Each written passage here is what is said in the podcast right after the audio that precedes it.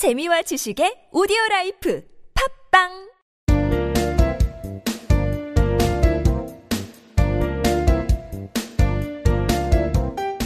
정진출판사 패턴 영문법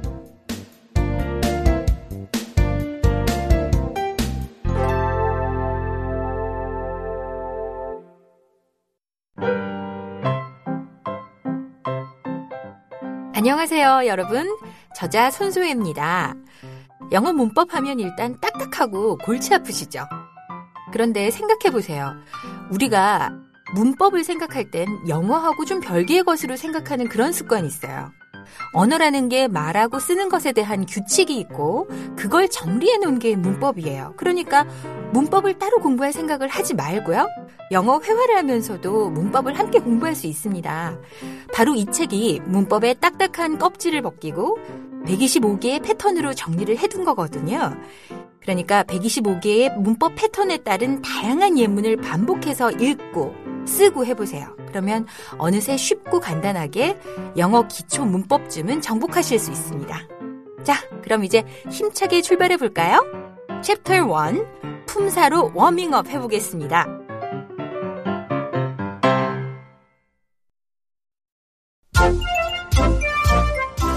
챕터 1, 워밍업, 품사. A. 문장의 구성요소 vs 품사. 1. 정의. 영어뿐만 아니라 모든 언어는 몇 가지의 단어로 구성이 됩니다. 자, 생각해보세요. 성질이 사람마다 급한 사람, 느린 사람, 유머가 뛰어난 사람도 있고 침착한 사람도 있고 타고난 성격이 다른 것처럼 각각의 단어도 타고난 성질이 다릅니다. 그 성질을 품사라는 이름으로 그룹화를 해보면 영어는 보통 8가지 그룹으로 나뉩니다. 명사, 대명사, 동사, 형용사, 부사, 전치사, 접속사, 감탄사, 팔품사다 이렇게 얘기를 하죠. 이 8가지의 품사는 문장 속에서 주어나 보어 같은 일정한 롤을 맡아서 역할을 수행을 하는 거예요. 이와 같은 문장 속에서의 역할을 주어, 동사, 목적어, 보어 이렇게 일컫습니다. 2. 품사와 문장의 구성 요소와의 차이점. 품사와 문장 구성에 들어가기 전에 좀 더 이해를 도와볼까요? 품사와 문장의 구성 요소란 무엇인가? 자, 야구 경기로 한번 비유를 해보겠습니다. 품사는 야구팀의 각각의 플레이어예요. 명사, 동용사, 형용사 등은 각각 박찬호 선수인 거죠. 추신수예요. 이승엽이에요. 이런 선수 자체를 의미를 합니다. 그럼 주어, 동사, 목적어 등등의 문장의 구성 요소는 뭔가 하면 투수다, 외야수, 일루수 등등 팀 내에서 자신들이 맡아야 될 포지션, 즉 역할을 의미한다고 할 수가 있습니다. Angie is beautiful. 이 경우는 품사로는 Angie는 명사, is는 동사, beautiful은 형용사고요. 문장 구성 요소로 보면 Angie는 주어, is는 동사, beautiful은 보어의 역할을 하는 거죠. 3. 문장에서의 품사의 역할. 품사가 문장 속에 들어가면 아무 자리나 차지하고 앉는 게 아니에요. 일정한 품사는 일정한 역할을 하도록 딱 정해져 있어요. 주어 자리에는 대명사, 명사, 동사 자리에는 동사만 올 수 있습니다. 목적어 자리에는 대명사, 명사가 올 수 있고요. 보어 자리에는 대명사, 명사, 형용사가 올 수 있습니다. 수식어구가 있어요. 수식어구는 깍두기입니다. 없어도 돼요.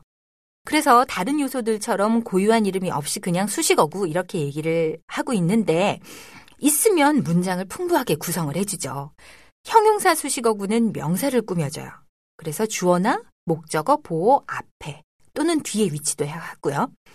부사 수식어구는 동사나 문장 전체를 꾸며줘요. 그래서 동사 앞이나 뒤, 또 문장 맨 앞이나 문장 맨 뒤 등등 아주 가고 싶은 자리에 오갈 수 있는 활동성이 강한 품사입니다. 중요한 품사가 문장 내에서 하는 역할을 도식화해냈죠? 책을 참고해주세요. 4. 문장 구성 요소의 종류. 문장 구성 요소와 문장 형식에 대해서는 챕터 2의 문장의 형식에서 좀 더 자세하게 공부를 할 수 있으니까요. 개념만 정확하게 짚고 가도록 하겠습니다. 1. 주어, subject. 주어는 주인이 되는 말이라는 한자어의 의미 그대로 문장의 주인 역할을 하는 거예요. 영어 subject 역시 주제, 주체 이런 의미이므로 일맥상통하는 거죠. 우리나라 말로 번역을 하면 누구누구는, 무엇은, 은는, 이가 이런 주격조사가 붙는 말이 바로 주어예요. 한국어와 마찬가지로 깍두기인 부사구는 문장에 맨 먼저 오는 경우를 제외하고 대체적으로 주어는 문장 앞머리를 장식을 하게 돼 있습니다. I like orange juice. 나는 오렌지 주스를 좋아해요. Mom went out. 엄마는 외출하셨어요. The movie was great. 그 영화는 훌륭했어요. When I was young, I played the violin. 어렸을 때 나는 바이올린을 했어요. 2. 동사, verb. 동사는 움직이는 말이죠. 행동이 들어가니까 action word 이렇게 쉽게 얘기를 하기도 합니다. 주어가 무슨 일인가를 했다고 하는 주어의 행동에 대해서 설명을 해주는 거죠. 문장은 기본적으로 주어와 동사만 있으면 구성이 될 수가 있어요. I ran. 나는 달렸어요. 그렇죠? 주어와 동사만으로 구성이 될 수 있습니다. 동사의 위치는 기본적으로 주어 바로 다음이고요. 품사가 아니라 문장 구성 요소로서의 동사는 한국어와 서술어와 비슷한 역할을 한다고 볼 수 있어요. 그런데 차이가 분명히 크게 있습니다. 한국의 서술어는 형용사도 포함을 해요. 하지만 영어에서는 동사만 동사 자리에 올 수 있는 거예요. 설명을 한번 해드릴게요. 그녀는 아름답다라는 한국어를 볼까요? 아름답다는 말은 한국에서 품사는 형용사예요. 그렇죠? 그런데 문장 구성 요소는 한국어로는 서술어의 역할을 한다고 봅니다. 그렇지만 영어는 She is beautiful. 이 자리에서 동사 자리에 오는 것은 비동사인 is예요. beautiful은 형용사로 보호의 역할을 한단 말이에요. 그래서 다시 말을 드리자면 한국어에서 동작이 아니라 상태를 묘사하는 서술어, 아름답다 이런 상태를 말하는 서술어는 영어에서 동사 플러스 보호, is beautiful로 2개 이상의 단어로 구성이 되는 거예요. 주로 비동사를 사용하는 거죠. am, is, are 이런 경우에 해당이 됩니다. I like orange juice. 나는 오렌지 주스를 좋아해요. Mom went out. 엄마는 외출하셨어요. The movie was great. 그 영화는 훌륭했어요. When I was young, I played the violin. 어렸을 때 나는 바이올린을 했어요. 3. 목적어, object. 목적어는 동사의 행위의 대상이 되는 말이에요. object는 대상, 물체, 목표 이런 뜻이에요. 예를 들어서 eat, 먹는다는 단어는 먹는 대상, 그 물체로 food, noodle, fruit 이런 등등의 먹는 것에 대한 목적어가 필요한 거죠.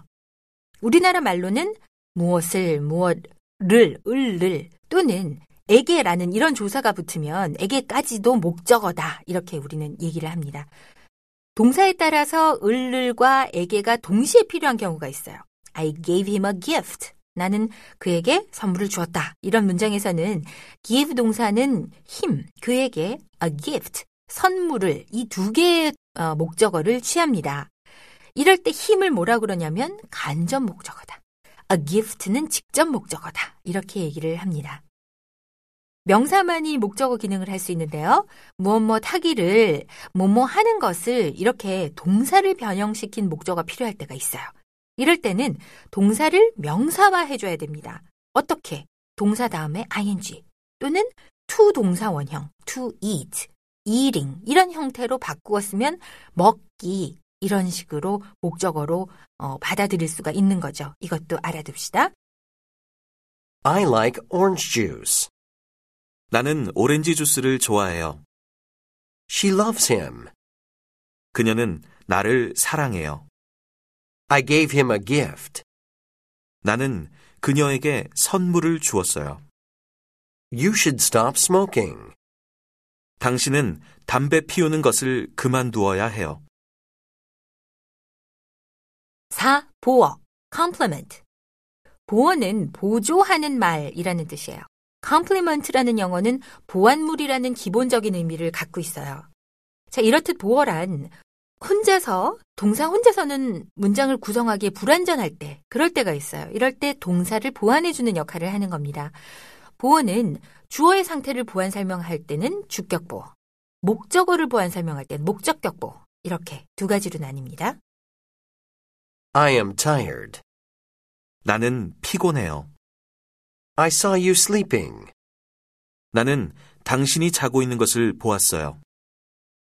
주의할 점. 목적어와 보어 구별법. 목적어냐 보어냐는 의미상으로도 구분할 수 있고요. 또 동사의 성질에 따라서도 구분할 수 있습니다. 동사는 주어 스스로 동작하는 자동사가 있고요. 동작을 하는 대상이 필요한 타동사가 있습니다.